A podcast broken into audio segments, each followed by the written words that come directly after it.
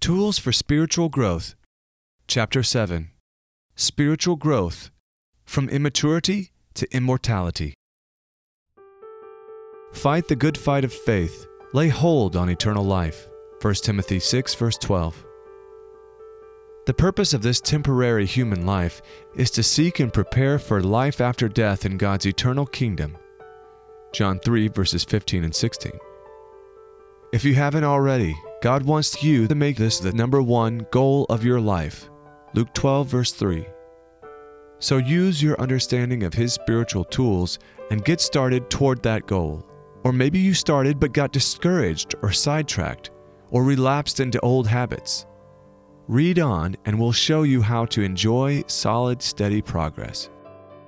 Physical life is evidenced by ongoing growth and development, and so is spiritual life.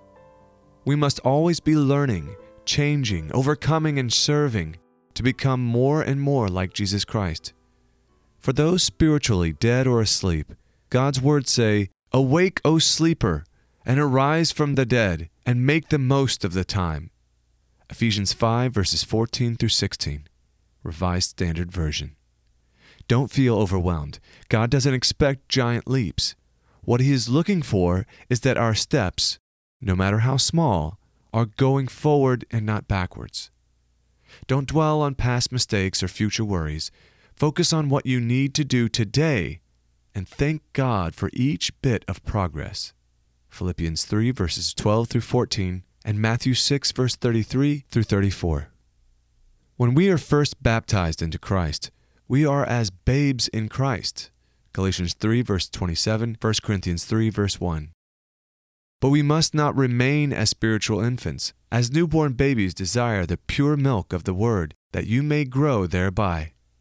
1 Peter 2, verse 2. Christ didn't say following Him and thereby entering the kingdom would be easy. He compared it to squeezing through a narrow gate, saying that few in this age would be able to do so. Luke 13, verse 24. But what is most valuable deserves the highest price. As noted earlier, Jesus compares God's kingdom to a treasure and a pearl of great price. Matthew 3, verses 44 through 46. God's kingdom is worth any and every possible sacrifice. Luke 14, verse 33. God didn't expect us to rely on our own human strength. He does expect us to work diligently as if success all depends on ourselves, but to pray regularly and earnestly, knowing that success will depend primarily and ultimately on Him. Philippians 2, verse 12, 2 Timothy 2, verse 15, and Proverbs 3, verses 5 through 6. Spiritual tools and weapons. Paul compared God's tools or strategies for entering the kingdom with armor and weapons, because anyone trying to be a follower of Christ is automatically involved in a spiritual warfare with our archenemy, Satan the devil. Luke 10, verse 19, 2 Thessalonians 3, verse 3. We are not defenseless if we are courageous and use God's equipment. In Ephesians 6, verse 11, Paul states, "Put on the full armor of God so that you can take your stand against the devil's schemes." NIV. And in the next few verses, he lists God's protective armor. Verse 17 defines the primary offensive weapon, the sword of the Spirit, which is the Word of God, which means our need to study, understand, and live by God's Word, the Bible. This is linked in the next verse to prayer. God's weapons and armor are mighty. 2 Corinthians 10, verse 4. The next question for us is, will we put on the armor, and will we wield the weapons? And will we use the spiritual tools laid out in the previous chapters of this booklet? To recap the main points we've covered, make your goal to pray and read your Bible as well as meditate every day. Just as we begin to feel weak when we miss meals, we begin to weaken spiritually when we miss a day of spiritual nourishment. We need to fast occasionally for reasons explained in the chapter on fasting. We need to sincerely repent every time we realize we have been guilty of a sin, turning back to God and humbly obeying Him.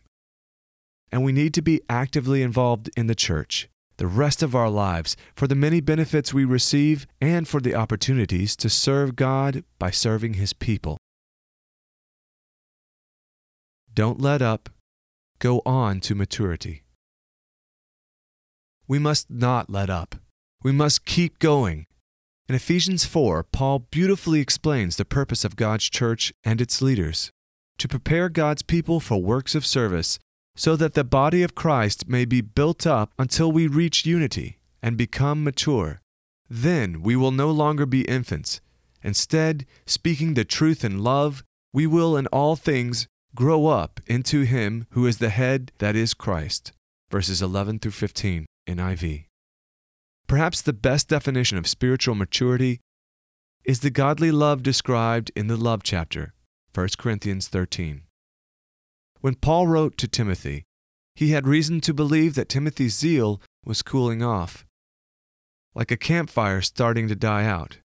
Paul wrote, "Therefore I remind you to stir up the gift of God which is in you through the laying on of hands." 2 Timothy 1, verse 6. If your fire is dying, stir it up and fan it into flames. When the author of the book of Hebrews, apparently Paul, wrote to Jewish Christians who had been in God's church for many years, he knew that many of them had quit growing and had become dull of hearing. Hebrews 5, verse 11. He said they were so immature spiritually, they still needed milk, not solid food. Verse 12, RSV. He exhorted them, "Let's go on to maturity." Hebrews 6, verse 1, RSV. Finish the race.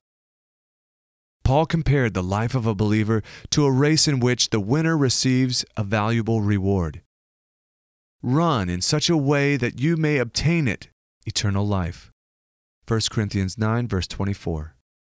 He said, "I consider my life nothing to me, if only I may finish the race and complete the task the Lord Jesus has given me."